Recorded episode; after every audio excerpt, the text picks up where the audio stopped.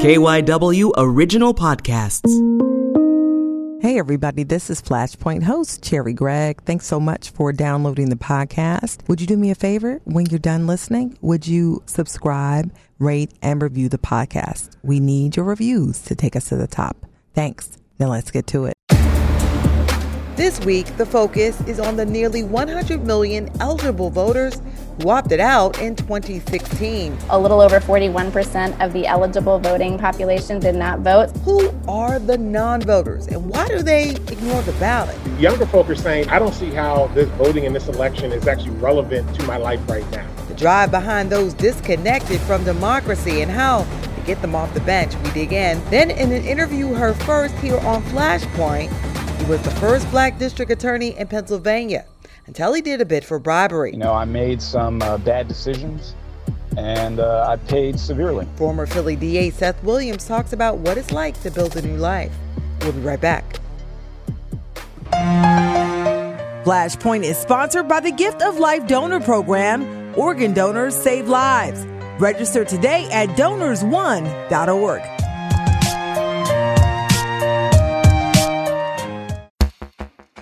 Welcome back to Flashpoint. I'm Cherri Gregg. The focus is non voters. In 2016, nearly 100 million Americans eligible to vote opted out of democracy by deciding not to cast a ballot. Well, who are these non voters and why do they choose to opt out? Uh, my name is Alex, and I'm from Philadelphia County. Yeah, I'm not, I'm not voting because I just don't like any of the candidates that are presented to where they, put forth candidates after candidate who don't really represent my interests. I'm Melissa, and uh, Philadelphia County.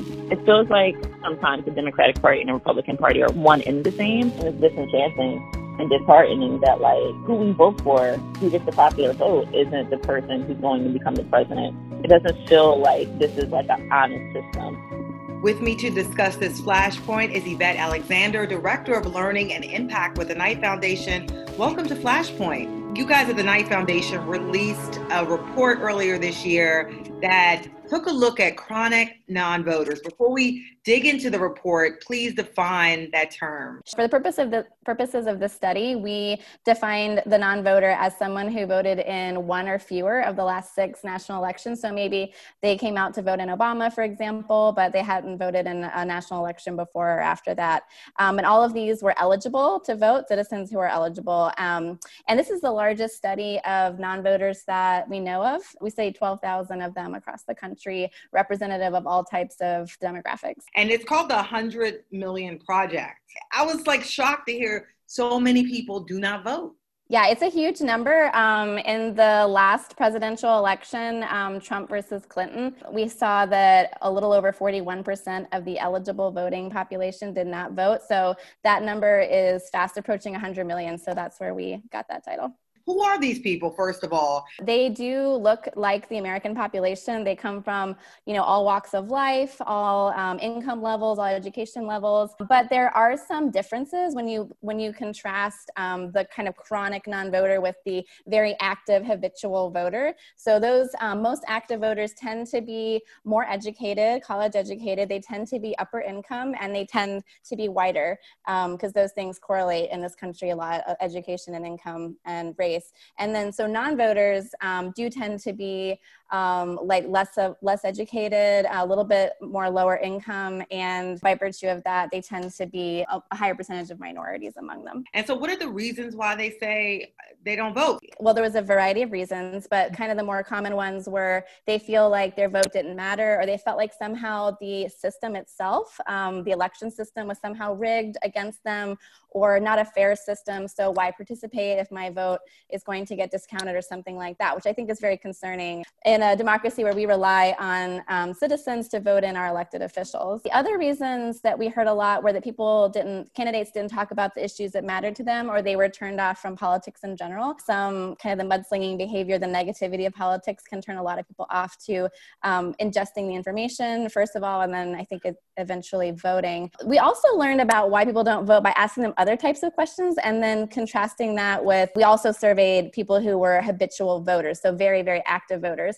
So we found um, big gaps between voters and non-voters on a few different things. One, on the perception of the legitimacy of our, of our election system. So do you trust that the system of elections works in this country? So we have non-voters uh, often saying, "No, I don't think that our system works well, or that the that the results of the of the election will be counted fairly and accurately. The ballots will be counted fairly and accurately. And we also um, saw a difference on information uh, consumption. So um, non-voters tend to consume less political information overall. They tend to consume less news. Their media diets are a bit more weighted towards entertainment, whereas a lot of the active voters, um, I think sometimes by virtue of being college educated and things like that, are, are consuming more news, more traditional media. Um, and so I think we have a lot to consider there as we, you know, move into the future as information diets are changing, a little bit more weighted towards social media now. We see that a lot with non-voters. So we have to figure out how to get people the information in different ways. How does that impact democracy when you have less than 60% of the electorate casting ballots? It's a huge impact, particularly going back to your first question that, that the non-voting population doesn't look exactly like the population who votes, who tends to vote in president. So it does have an impact. One of the kind of traditional thoughts is that if non-voters all showed up to the polls, there'd be an overwhelming, you know, landslide win for for the left, and that we found that that wasn't exactly the case in mm-hmm. our study. So we found that there would be room to gain on both the right and the left if everyone showed up to the polls. The non-voters are not affiliated with one particular party, then. That's right. They do tend to be on the whole less partisan, uh, which is part of why they uh, might be turned off from some of the um, the political news and the political platforms that exist right now. So they tend to be not not very strongly party affiliated. They don't have a lot of party loyalty. Um, they perhaps have a few issues that they care about and are looking for those issues to pop up. And we also see that they're they tend to have a history of not voting. Their families didn't discuss much news together, and things like that also kind of influence whether someone turns up to the polls or not. So how do you influence these folks? Is it possible? That's the million dollar question, I think, is how to move the 100 million to the polls. And I don't think there's a silver bullet, uh, one size fits all solution for sure. Um, when I look at the results of this survey, um, I think of two things. I think it, it sheds light on one, how to bolster confidence that our democracy works, the election system works. I think sometimes the dialogue that's out there um, intentionally or unintentionally throws doubt on whether or not one's vote will be counted. I think, um, you know, when we talk about things like there are term terminologies used on both the right and the left that sometimes indicate that the system is somehow broken, like people stealing your vote or um, voter fraud, things like that um, cast doubt on on um, our election system in general. And so, what can we do to assure people um, that their votes are counted, be transparent about the process, particularly if the process is changing for this election because of COVID or, or because things are moving um, to a, a, digital format or a different process. Secondly, informing people about the process and how it works. Uh, we saw young people struggle a lot with the voting process. They said, you know, I think the voting process of voting is hard for me. Unregistered people said that that was hard or they didn't know where to start. And then the third thing I would say is the information flow. So going to the polls and casting a ballot is kind of the end game, but that process starts with being being understanding how politics in this country works, kind of having that foundation, as well as being informed on candidates and issues. And so I think we have a lot of gaps for particular communities, but also just in, as a nation. We have young people who are not consuming inf- information in the same way as previous generations. And I think we need to be really aware and thoughtful of um, how do we get the information to the right people and not kind of have a one size fits all um, message that goes out. Evette Alexander from the Knight Foundation, thank you so much for being on Flashpoint. Thank you so much for having me. It was a pleasure. I want to bring in Bishop Dwayne Royster. He's the interim executive director of Power. Welcome to Flashpoint. Thank you. I appreciate the opportunity to be able to be here with you. So, when you hear from non voters, particularly people of color who say they don't like either candidate, they feel like they're left out, the system's not fair, their vote doesn't count, how do you get people to engage in the process? First, let me just say we uh, recently just commissioned a poll ourselves that was particularly targeted towards African American voters between the ages of 18 35 here in the city of Philadelphia. And a few things that we learned from this poll was one, most of the messaging that's going out to these younger voters is totally irrelevant to them. They don't want to hear about the history, they don't want to hear about people getting dying and and and and, and being bitten by dogs. For my generation, that moved us, right? That was that was a story. The younger folk are saying, no, it's not relevant. I don't see how this voting in this election is actually relevant to my life right now. And so the messages that we have to convey to them are specifically showing the direct impact of their vote on the material condition of their life. And if we're not showing that, then they're probably not going to participate in the election. So actually, Power's been running ads um, and doing a lot of social media work and uh, phone banking work and texting work. We're trying to reach 180,000 Pennsylvanians um, this year.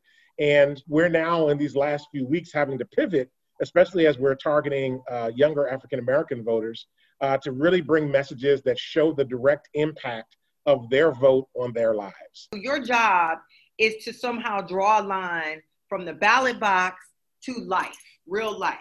That's right. And we have to be able to show the direct impact. So voting in this election means what for me? It means this about criminal justice. It means this about my economic condition. It means this about my health care. It means this about, you know, the environment or whatever the issues that folk are are deeply interested in. They want to be able to see a direct impact. We're nonpartisan, so we're not out there telling people to vote for a certain candidate or, you know, a certain party. We're actually trying to tell people to vote your issues so it, it even it get, takes it beyond the candidate. It takes it to the issues that are impacting their lives. 41% of the electorate, nearing 100 million people, don't vote. How do you specifically uh, activate these people and, and, and do you see it as an opportunity? Yeah, absolutely. I think it's a great opportunity. Uh, one, to engage young people in the democratic process, right? We are the demos, we're the people that ultimately should be the center, the foci of uh, a democratic government institutions, democracy.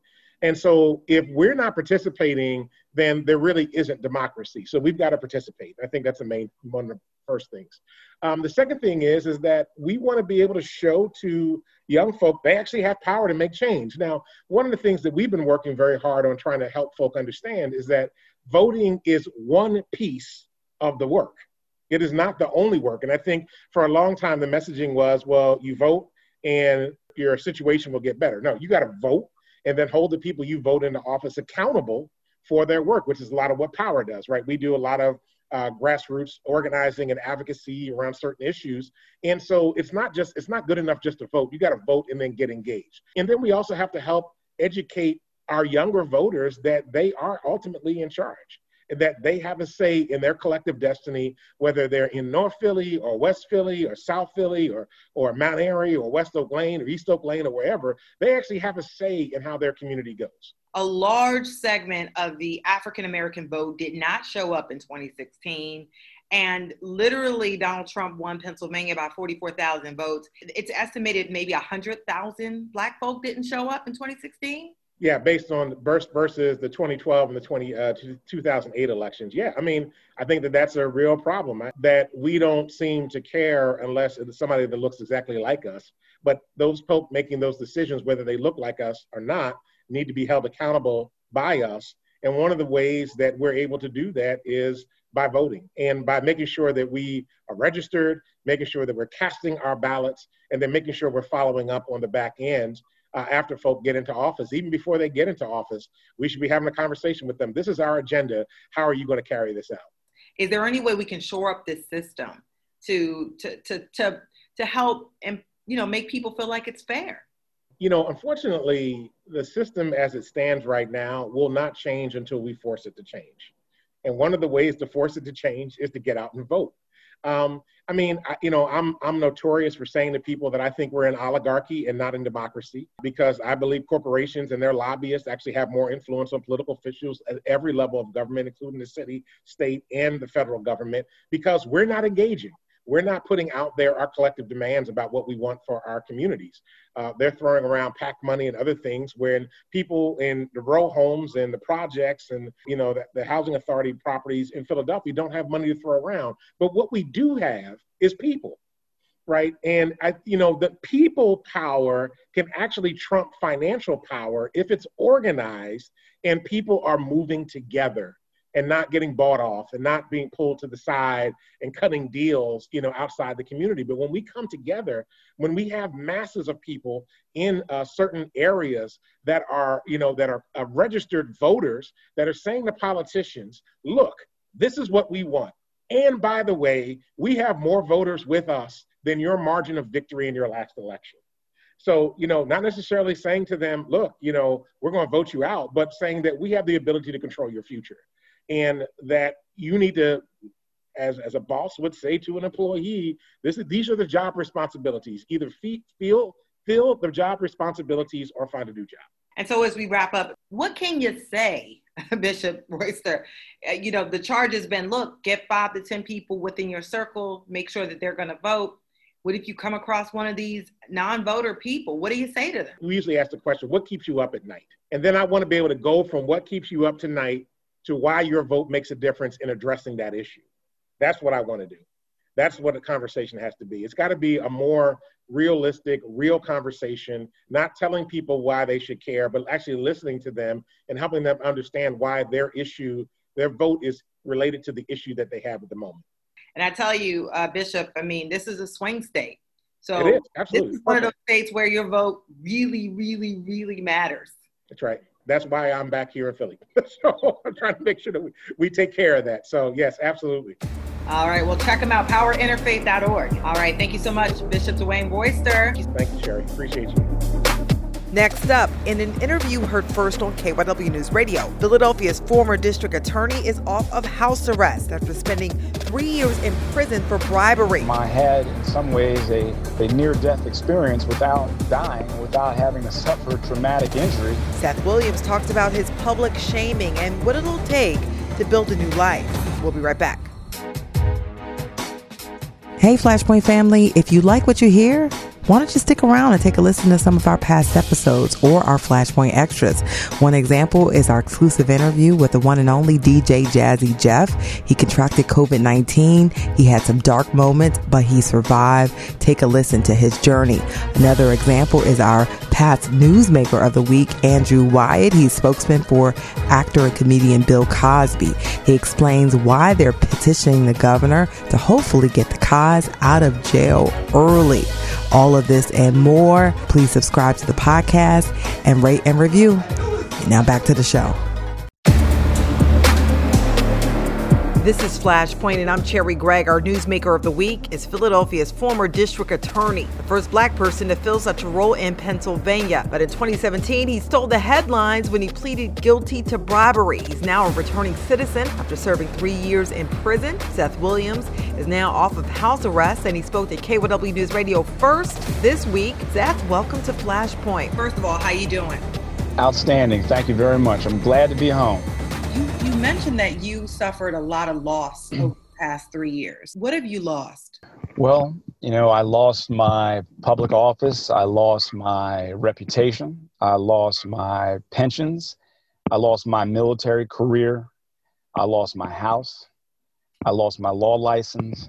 I lost my, um, you know, liberty. I lost time that I'll never get back with my daughters and loved ones. That was very significant you know, I made some uh, bad decisions and uh, I paid severely. And you mentioned that there was like a transformational process that happened um, while you were away on what you call your sabbatical. Uh, and so during that time, you actually made some gains as well. I lost so much, but in hindsight, gained so much more from the experience. I grew exponentially uh, spiritually and psychologically and emotionally. I learned so much about myself through so much time of introspection. And I learned that really, after having lost so much, I learned that when God is all you have, God is all you need. I'm so thankful now for just little things, things that in the past I just took for granted. So it's all in perspective. Um, I had, in some ways, a uh, almost a near death experience without dying and without having to suffer traumatic injury to really take stock of life. What did you learn about yourself? The most profound lesson you learned about yourself while you were there? Well, a lot of it is through sobriety and just learning how to deal with my own emotions. Um, and in the past, as a result of uh, previous trauma, as a result of the trauma in some ways of uh, being the district attorney. I masked my emotions and I tried to deal with them in unhealthy ways, like, uh, you know, abusing alcohol, unfortunately. And uh, now I am much more in tune with my, my feelings and recognize when you have those feelings to deal with them and to talk about them and as opposed to trying to run away from them or to mask them.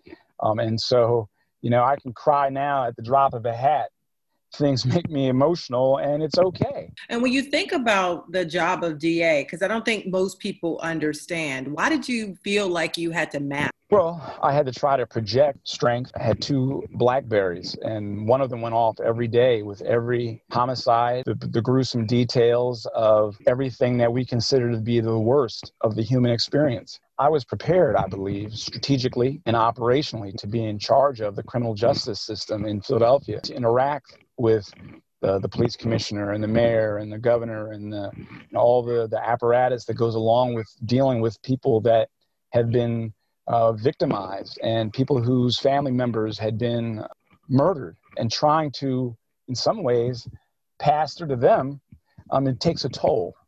And uh, I had to learn healthier ways to deal with that myself. Um, and so, you know, I spent time when I was away, I learned and I was a person that um, was called upon to help individuals that the professional staff thought were uh, at risk of attempting suicide. And I really learned that your friends, when they're in crisis, they don't need you to try to solve their problems. They just need you to listen. They need you to be present. And so I, I hope to be present much more. Do you have anything to say to the public? Do you have something you want them to know? I, you know, was very thankful for the opportunity that the citizens of Philadelphia gave me, um, and to those that I let down, and to those who I wronged or hurt, I uh, ask for their forgiveness. For the people that I helped, I wish I could have done more. Um, and uh, to those that supported me through thick and thin, I'm extremely grateful. And I just say that, you know, words I recognize are cheap and anybody can speak. And I just ask that for the remainder of my life, that I be judged on my actions and what I do uh, moving forward. And you know, again, I can't change the past. Uh, I'm very proud of many of the things that I did and that people that work with me did, but I recognize that I let folks down. I accept responsibility for many of my own personal decisions that I know, um, and that I'm trying to be a better person and a more authentic person of who I am, who I should have been. As you move forward, um, you know you you have a few jobs. Uh, tell folks what you're doing. Well, you know, most important job is to try to be a good father at this point. But I, am working for the Hairston Foundation, and uh, the Harrison Foundation, of course, was created to try to address uh, poverty in Philadelphia.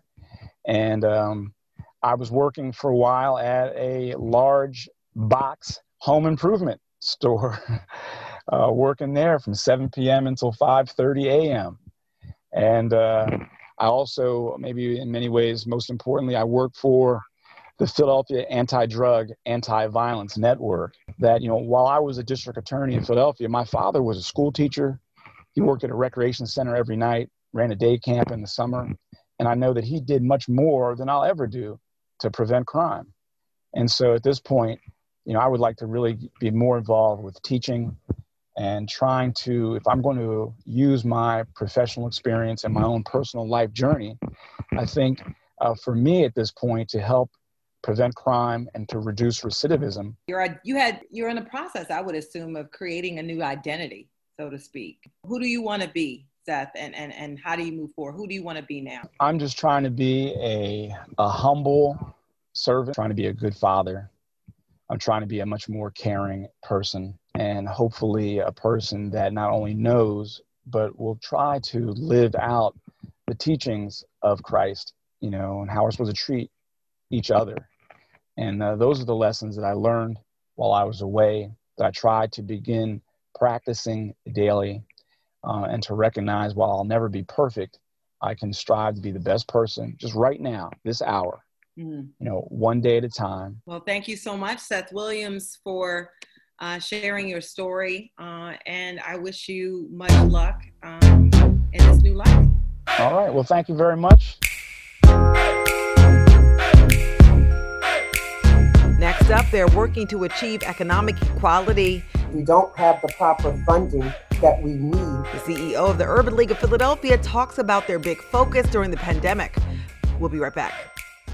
Welcome back to Flashpoint. I'm Cherri Gregg. Be sure to subscribe to the Flashpoint podcast by downloading the radio.com app, Apple Podcast app, or other platforms. All you have to do is search Flashpoint. Now, we here at KYW, we are all about community, and a Philadelphia organization known for its effort to break down systemic inequity is raising awareness about the challenges facing students and families during these unprecedented times. Let's welcome our Patriot Home Care Changemaker, President and CEO of the Urban League of Philadelphia, Andrea Custis. Welcome to Flashpoint. Thank you so much, Terry, for having me. So wonderful. I mean, you guys have been really, really busy during the pandemic. Folks who may have been under a rock, they don't understand what the Urban League does.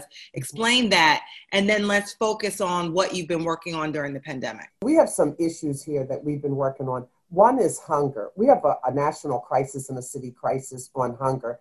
This summer, we had an opportunity to feed children. It was like over a half a million meals that we gave. The other issue that we're facing here, and everyone knows it, we don't have enough affordable housing in the city of Philadelphia. So right now there's a moratorium, but when that opens up, what I have a lot of concerns about is whether or not there is going to be, and I think it is a long line on mortgage default and renter eviction. Education has continued to be an issue for us in the city of Philadelphia because we don't have the proper funding that we need in order to educate our kids. So consequently, depending on your area code, depends on the quality of your education. So I have continually gone to Harrisburg with other individuals as part of Pennsylvania campaign that we do. And we have been absolutely advocating for more funding. And then another area that is near dear to us, and I'll just say jobs, mm. jobs, mm. jobs. The unemployment rate among the African American community compared to the state of Pennsylvania is like about four times what the unemployment rate is. Wow. And so I know the Urban League works on economic issues uh, and inequities. And what has the pandemic sort of exposed in your mind? Because people yeah. thought everything was getting better. I mean, Trump would talk about the economy Everybody got a job. What was the reality and what has been the reality uh, in this pandemic? This is the work that we have always worked on.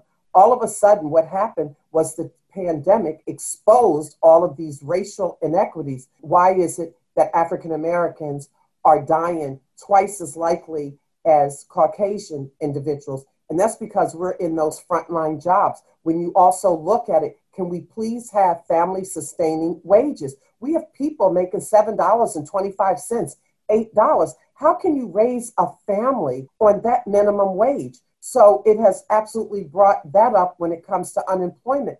Mm. And also, when you look at healthcare, I mean, it, we came into it, I agree, with some preconditions, right? We absolutely did. But on top of the economic conditions, your home, on top of being in those frontline jobs, that's what's caused the number of cases we have, also the number of deaths that we have, how to purchase their first home. We do first time home buying. The other piece that is really of concern is look to the left, look to the right when it comes to Black owned small businesses. Yeah. Highly likely that they won't be there. So we have got to figure out how we support Black businesses. I know that there have been some successes because I feel like things could have been worse. How do you kind of bring attention to this? In the Urban League of Philadelphia, we're advocating on the Hill. I stay very close to Harrisburg. I write op eds. We all, I've um, testified there. So we make sure that our voices are heard and that they hear it directly from us because we represent the community. Um, the other piece we do is work very closely with City Council and the mayor's office to make sure that all of the things that we know, all of the data that we see, that we're presenting that and advocating mm-hmm. for the right things. Yeah. And a really big part of all of this is who's in power. And yeah. we have a big decision that is going to be made on November 3rd. What have you guys been doing with regard to voter engagement, education uh, for this upcoming election? Because it's been all hands on deck, it seems, from both sides. We are out in the community and we are doing registration in every area West Philly, North Philly, South Philadelphia. And we know we have a limited time. We also have a program that we put out there that said reclaim your vote. And it's basically about taking this protest to the poll, taking the protest to the power of your voice. And that's working really well after October 19th is getting individuals to the poll. So we're collaborating with LIFT We're collaborating with the black churches. We're collaborating with everybody so that nobody has to worry about how do I get to the poll. I just wanted to take a moment because it, it's like a dream come true for me when I look at this whole digital divide. Yeah. Um, that it, it makes me so sad that the people who look like me, the students K through 12, did not have devices. They also did not have an internet connection. So I just want to applaud those individuals who we have advocated with the Comcast, working so closely with um, the philanthropic organizations, also working with the city, that we've come up with what I think is a program and a model that we can put in other cities. I think this PHL Connected yeah. is the solution to this digital divide. Look, I always say if, you, if this pandemic, there's any silver lining, would that be it? Yes, we have had this issue for a long time. This time is all the different players who needed to get together, got together and said, okay, what are we going to do about it? We're not going to point fingers at the internet providers. We're not going to point a finger at the mayor in terms of funding. We're not going to look at philanthropy. We're not going to look at, you know, other corporations. We're going to look together and say, how do we solve this? How do we make sure that the people who look like me, that we put an even playing field here there for them? Definitely. This, this is good stuff. I just want us to keep pushing. You know, I know that funding is there until for the next two years. So we're going to make sure that every little child that needs access, every little child that needs a device, that they have it and they're able to learn. Think about the kids who didn't have it. How, how are they going to learn when you're doing distance learning? So now we're giving them the tools and the technology to be able to do that. Give exactly. your website.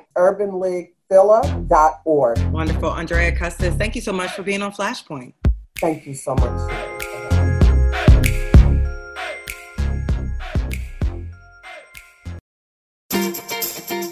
Patriot Home Care is here to help when their clients need them most. If you are a caregiver and feel uncertain about where you're working now, call Patriot today. Patriot Home Care is now paying up to $600 in hazard pay to its current and newly hired direct care workers, recognizing their hard work in caring for our consumers during these uncertain times. Hazard pay will be up to $600 per direct care worker. Visit patriothomecare.org, that's patriothomecare.org, or call 1 877 535 5550.